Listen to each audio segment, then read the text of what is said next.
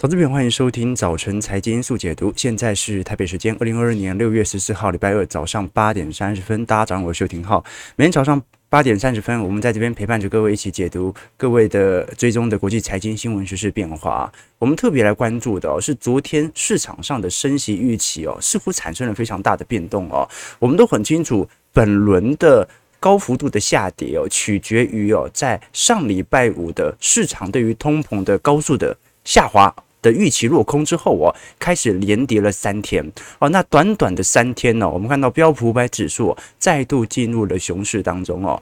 那其实联总会的激进升息措施哦，在过去两天至少对于本周的升息预期没有来得这么强烈。好，大家原本对于市场的预期啊，是六月份和七月份各升息两码，但是到目前为止哦。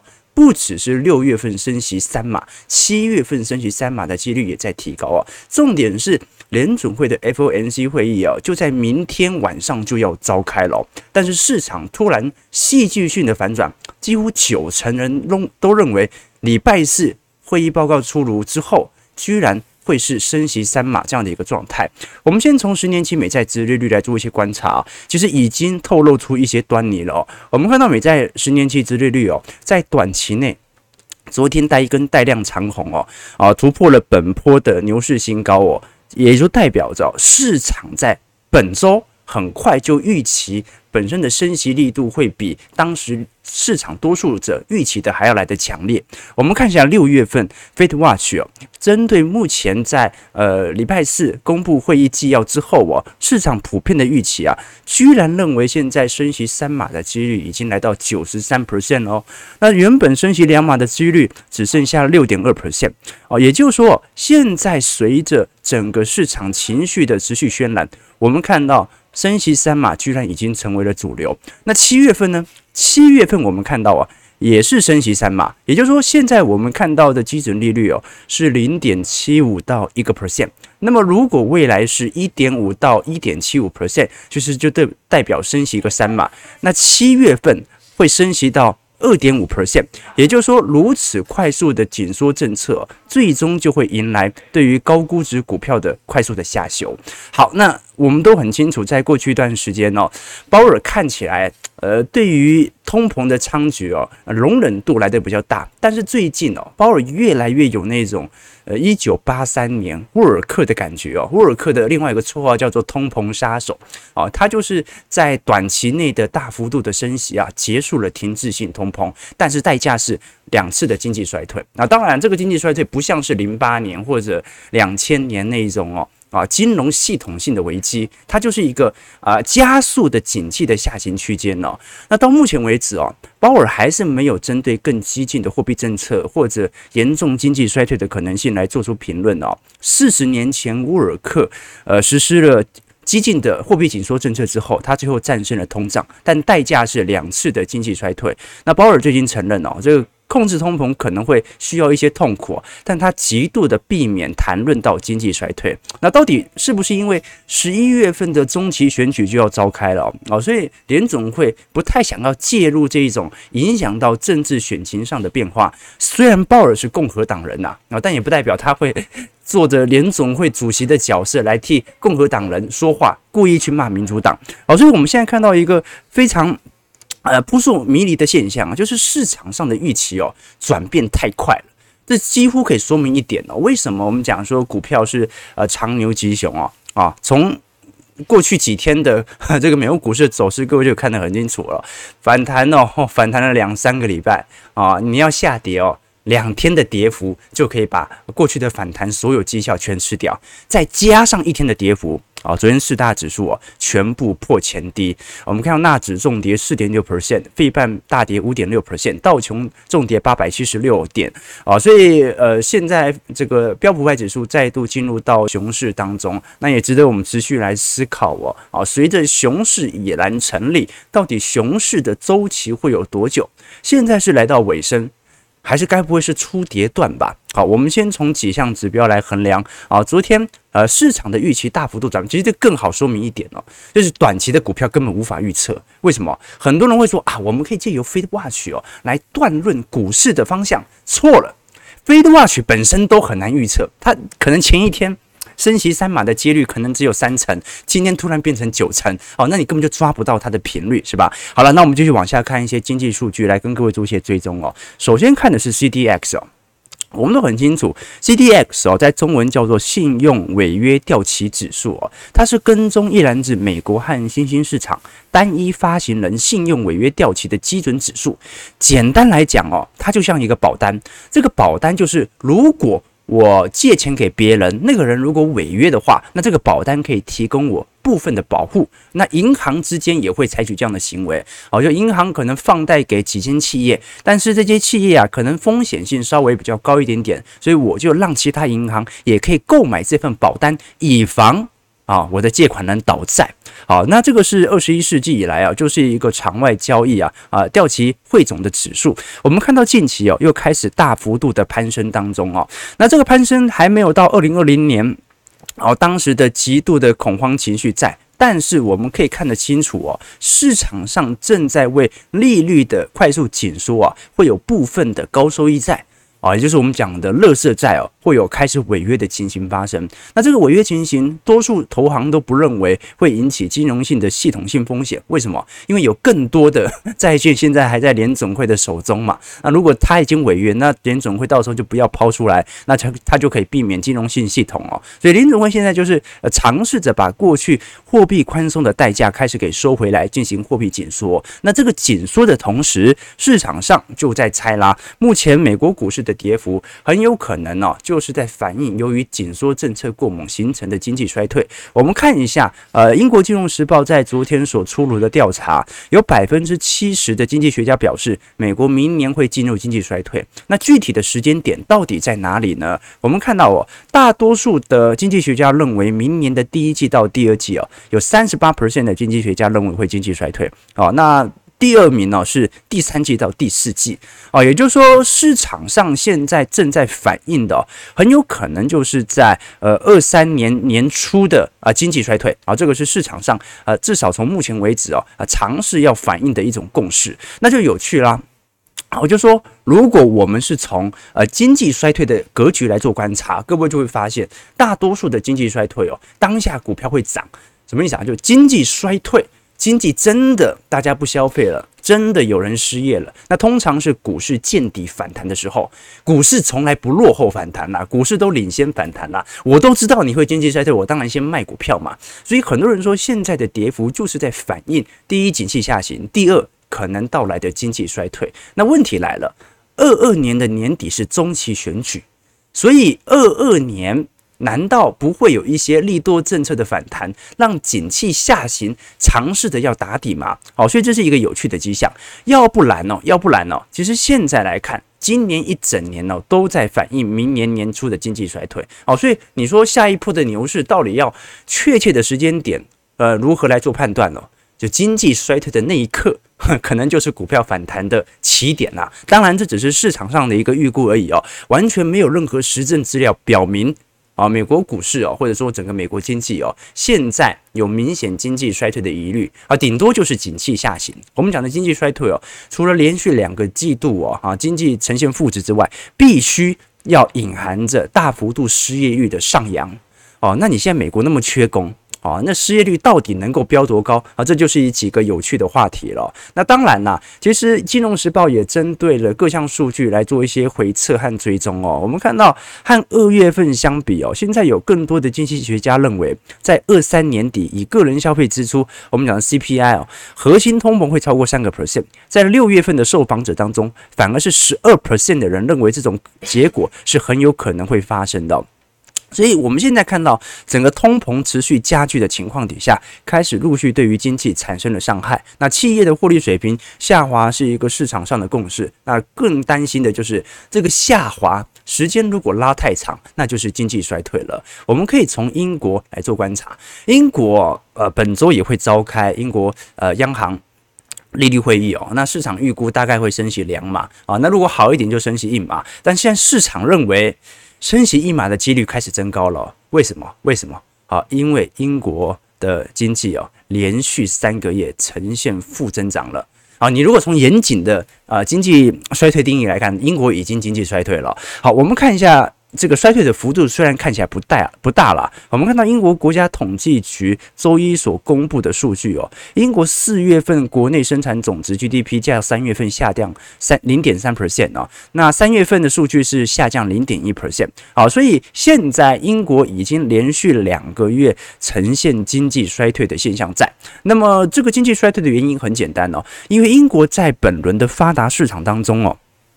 升息力度是来的最为猛烈的。为什么英国升息比美国啊、比澳洲、比纽西兰、比欧元区都还要来得猛烈呢？第一啊，英国是属于输入性通膨大国啊，所以它的确啊受到外在的通膨因子比较明显，它内部很难用自己生产的东西来进行冲销。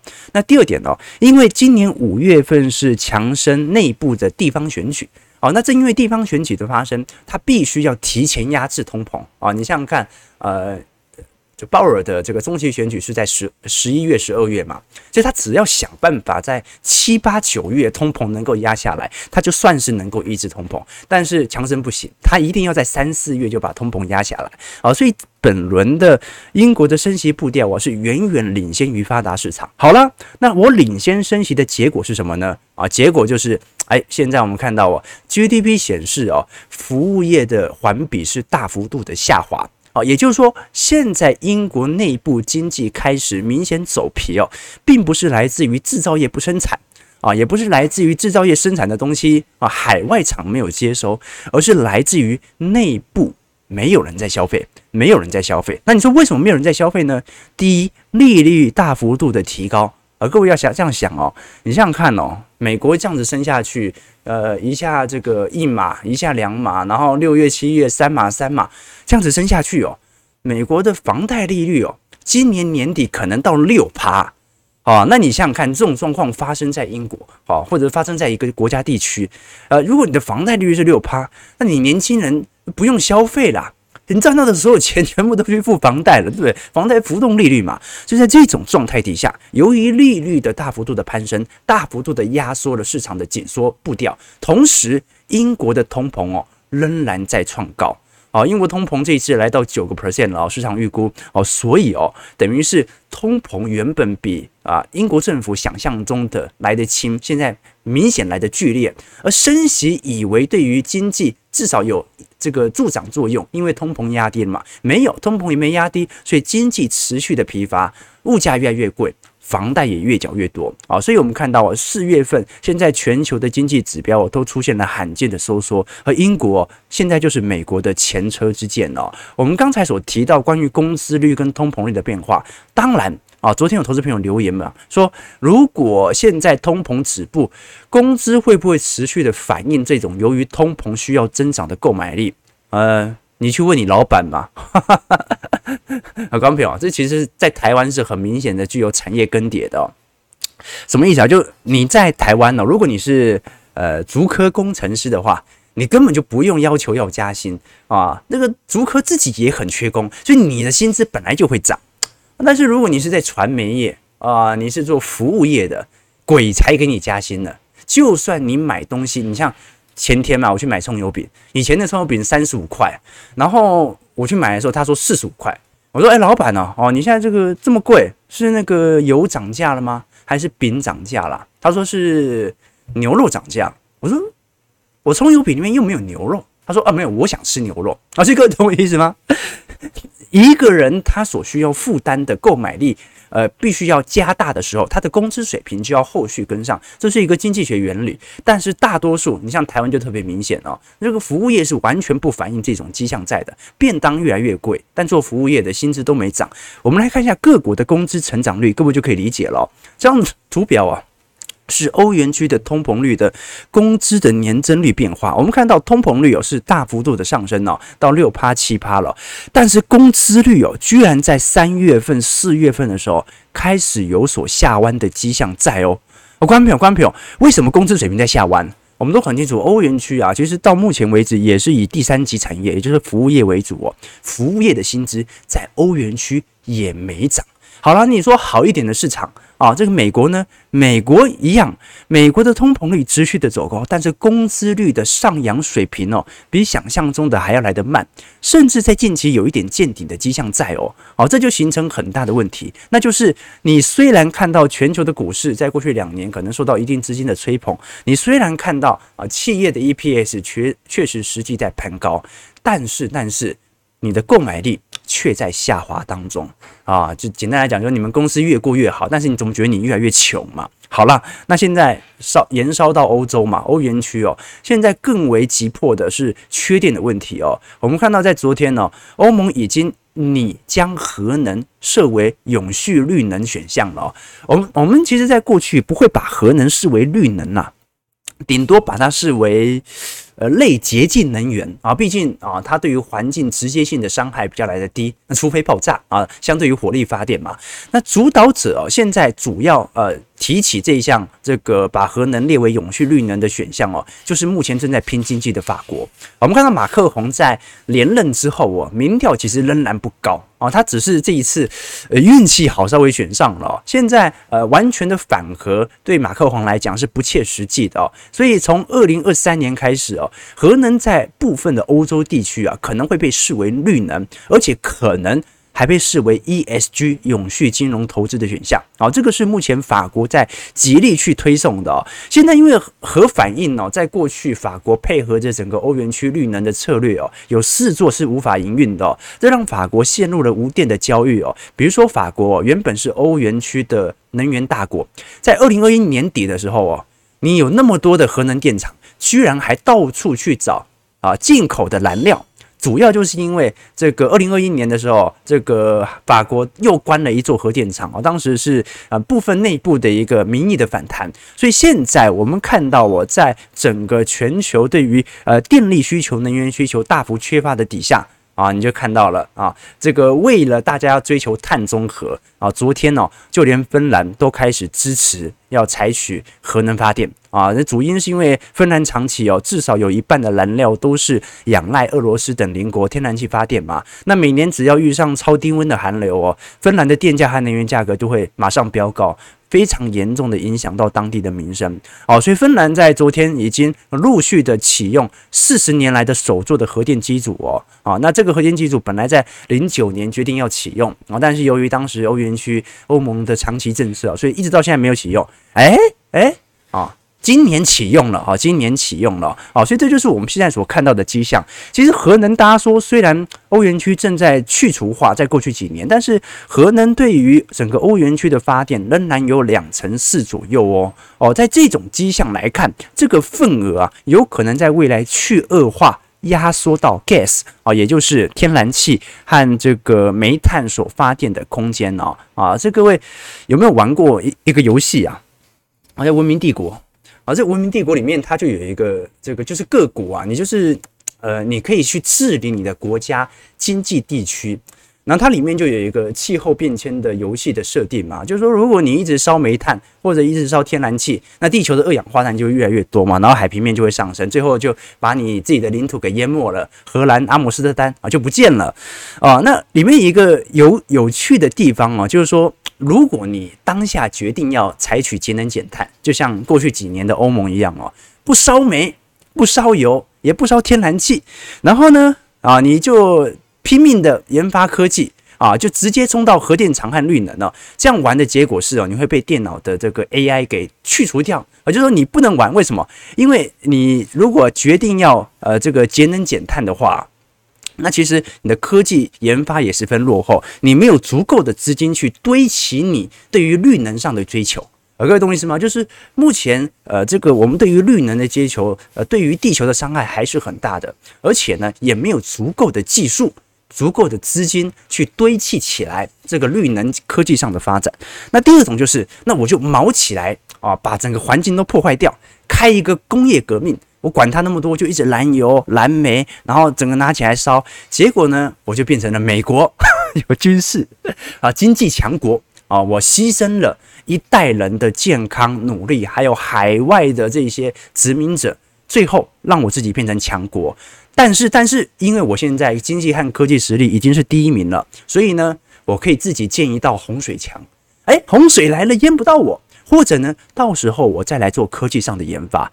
所以这就是真实世界的模样啊！你真实世界哦啊，如果你是下定决心一定要马上做环保，那你可能还没有发展到那样的阶段，那个 地球海平面已经上升，就把你淹没了啊！但是呢，啊，你先想办法把自己的政治资本啊，这个财富资本累积之后，管他别人去死，到时候活下来的一定是你哦。好，这个是欧元区现在面临有趣的迹象在啊。好，八点五十一分，我们马上来看一下美国股市的表现哦。呃，其实美国股市昨天普遍表现都不是特别好啦。啊。这个而且几乎是所有指数都是破前低。我们看一下道琼工业指数。道琼下跌八百七十六点，二点七九 percent，收在三万零五百一十六点，破前低。纳指下跌五百三十点，四点六八 percent，收在一万零八百零九点哦，呃，破前低啊。标普百指数下跌五一百五十一点，三点八八 percent，收在三千七百四十九点啊，一样是爆量破前低。费半下跌一百五十九点，五点六一 percent，收在两千七六百七十三点。好，所以我们看到哦，这个。本波的反弹哦，从当时在月均线下方哦，慢慢的弹回季线，季线反压之后，一、二、三三天的跌幅，每天跳空下跌，把过去两周到三周尝试打底的迹象完全给破坏掉。哦，所以投资朋友，你知道为什么我不喜欢做动能投资了？哦，就说动能投资，第一个当然很多人会说，在空头区间本来就不该做多，应该要反弹及空点。那这这你爱怎么说怎么说，谁知道空头区是什么最什么时候结束？但它至少展现了一种力度，就不管是在多头期间还是在空头期间。好，其实整个反弹和呃多方的格局，它本来都是步调比较慢的，而空方的格局往往太快，所以重点不是你不想停损，而是你停损你几乎拉不到确切的时间点，很有可能它第一根跳空之后，第二天就大幅度反弹了，很常发生这种迹象。好，那昨天有投资朋友问我说，现在的反应是在反映这个联准会在明天应该后天的凌晨啊会升息三码，超乎市场预期。啊，那问我的想法啊，老实说这个很难说，但是可以猜嘛啊，大家也可以留言，大家认为本周升息两码还是三码的可能性比较高啊？大家可以留个言。好，原本市场预期是两码嘛，那现在在跌就是跌，它会升息三码嘛？但到目前为止啊，联总会都没有发布任何的讯息和看法啊，毕竟在会议之前嘛啊，那我我我的想法是哦啊，我的想法是它它可能会升息两码。啊，为什么？因为它还有七月可以升息三码嘛。啊，那么按照这个逻辑哦，呃，因为联总会过去都会符合啊长时间市场的共识，原本市场的共识是两码嘛。啊，那你现在搞的通膨数据出来之后啊，投资人自己吓自己啊，认为会升息三码，升息个两码啊，这股市很快就会做一定程度的反弹了。为什么？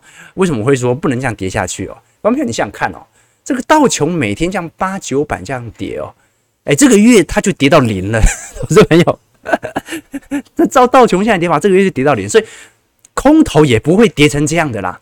空头一定是跌一段回补一段，跌一段回补一段。你以为空单不用回补的啊，对不对？哦，所以我不认为说就一路这样下去啊，它一定会有适度的反弹，只是说仍然保持在这样的一个弱势氛围了。那今天啊，这个台积电 ADR。这个也是下跌了三点五 percent 啦。好，我们看到台指期目前下跌一百三十八点，那很明显，那一定是美国这个美指期开始有所反弹了，因为昨天我看最低跌到四百点呐，好，跌到四百点对吧？好，所以啊，今天台指期哦，反而要看一下能不能开低走高了啊。其实我本来以为会开更低的，那现在看起来哦，可能。还是弱势整理的可能性会比较高哦。好，我们先看一下台北股市在昨天的表现啊。我们看到台股哦，昨天也是遭遇了黑色星期一哦，大跌了四百点，回撤万六。那电子和航运股都持续倒地了，台积电收盘下跌十四块哦哦，影响整个大盘接近一百二十点。啊，加权指数中场下跌三百八十九点，收在一万六千零七十点。哦，今天肯定跌破啊，那要拉得回来也不一定啊。现在我们看到昨天是一个月以来的最大单日跌点。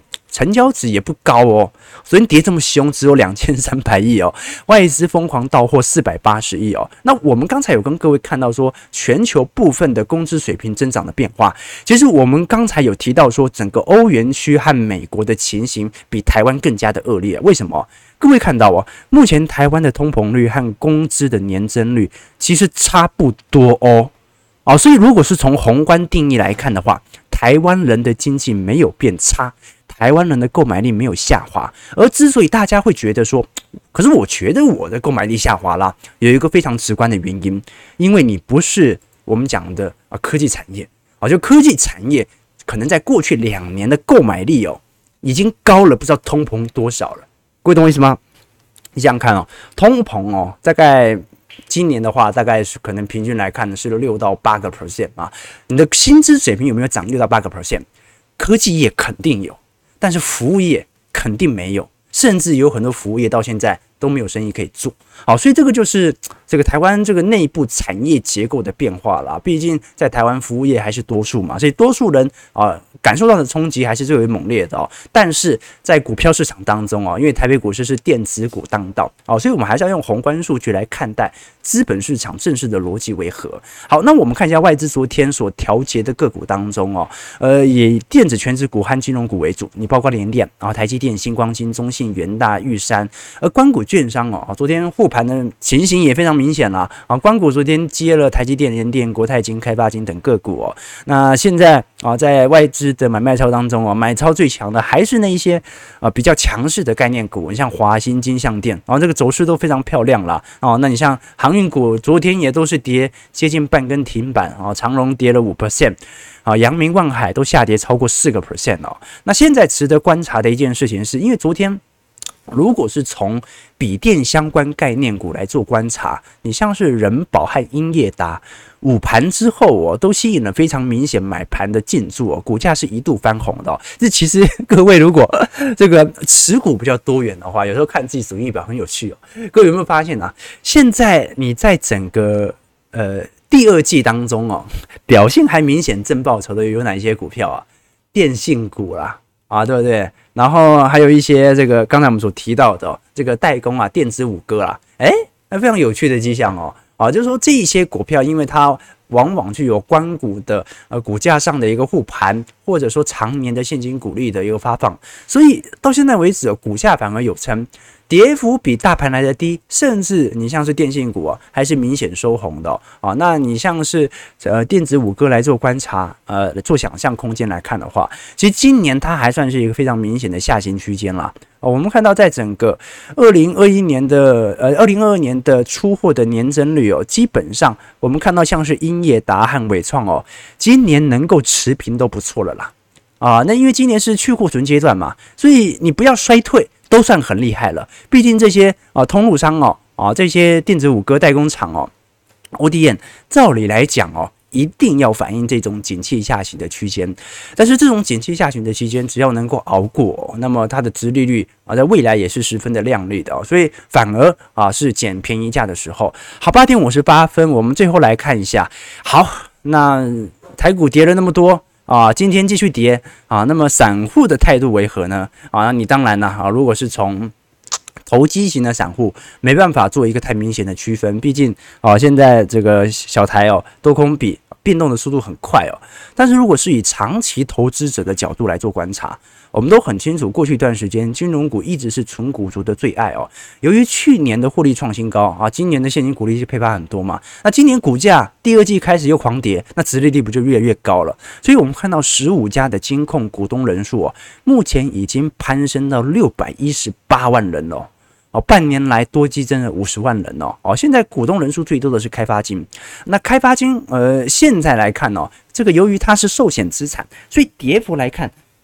呃，是最为明显的啊，因为底下有庞大的美债和呃美国股市呃相关的部位啦。哈，但是还是有好处的啊，比如说我们小编哦啊，去帮我领了纪念品，特别把这个碗拿过来，我觉得还蛮好看的，我觉得还蛮好看的，这个应该是喜鹊还是这个杜鹃吧？啊，那领了一张碗啊，损失掉几万块。哦，这个很正常的投资嘛，很正常的投资。好好不讲不讲了，好感伤，好感伤。好，那第二名是谁？第二名是中信金。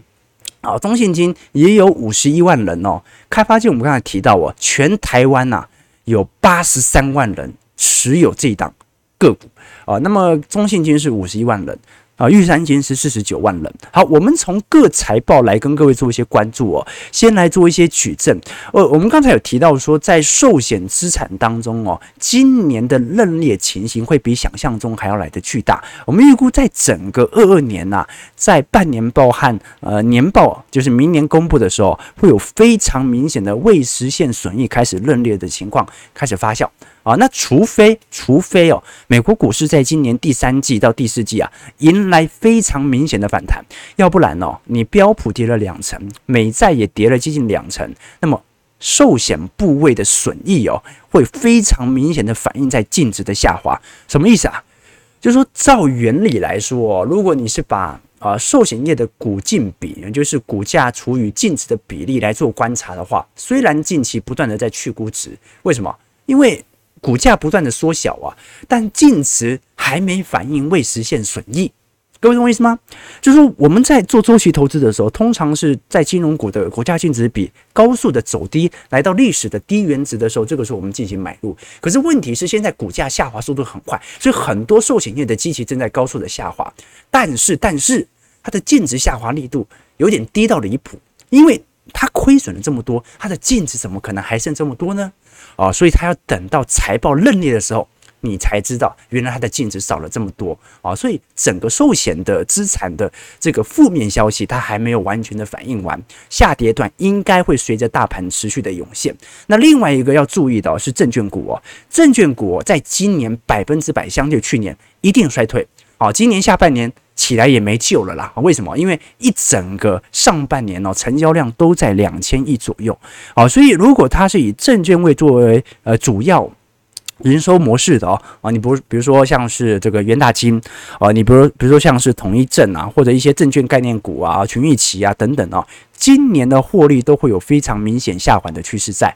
那第三个就是过去我们提到的玉山金了。玉山金现在是全台湾受益人数第三哦。过去两年它曾经是第一哦，但是因为股价不给力啊，所以市场上更青睐于股价涨多的开发金。好，所以市场的轮替就是这样了哈。你像开发金以前是呃这个玉山金以前是第一名哦，现在变开发和中信哦。那你说这两个两档股票的绩效是不是超越玉山？所以哦，未来几年哦。这个股东人数大幅度上升的，肯定就不是这几只了，一定是那个涨最多的，筹码相对比较少的。那如果是从放贷股，也就是以玉三金作为主要方向来做观察、来借鉴的话，其实市场上普遍还是乐观的哦。现在对于呃玉三金的每股盈余哦，今年预估会赚一点六五块，相对于去年持续增长哦，明年会赚到一点八块。当然啦，它有一个前提，就是在预估这一份呃财务数据的时候，它是没有把系统性风险纳入到呃这个财报当中的。但是如果啊，今年就是一个自自然的景气下行啊，明年开始见底，后续开始复苏之后啊，那随着利差的扩大，肯定赚到的钱是越来越多的啊。所以我们啊，在未来几天呢，会跟各位持续观察一下股东常会的变化，因为在本周四的时候哦，呃，会有国泰金、富邦金、兆丰、第一、和库、华南、中信、玉山、台新开发和日升金的股东常会，好，到时候有什么陆续的新讯息的一个释放，就值得来观察了。那同时间啊，这个到时候刚好央行的理监事会议也会召开，那今年啊，这个台湾央行啊，在六月份一定升息了啊，那就看这是升半码还是升息一码了啦。啊，那到时候啊，对于房贷族的冲击哦，以及是否会有相对应的房市的信用管制措施，就值得大家来多做一些留意的。OK，OK，啊，这个大家大家都是升两码两码两码哦，两码那就是这个利空进出反弹喽啊，对不对？两码就是利空进出哦，我也觉得两码的可能性比较来得高啊，没什么原因，就是附和你们啊，我们就 附和哥。好，我们看到台北股市开盘下跌九十点，收在一万五千九百九十点哦，哦哟，这个跌点比我们想象中来的轻哈。啊，这说明这个美国股市现在应该夜盘已经开始作为明显的反弹效果了，那就值得我们持续来关注未来几天的行情了。到底是市场自己吓自己，还是联总会已经露出它的鹰派翅膀了呢？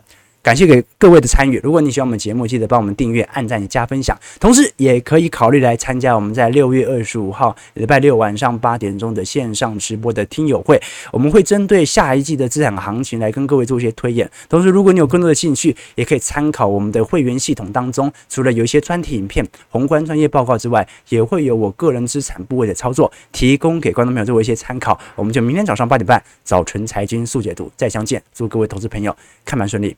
操盘愉快。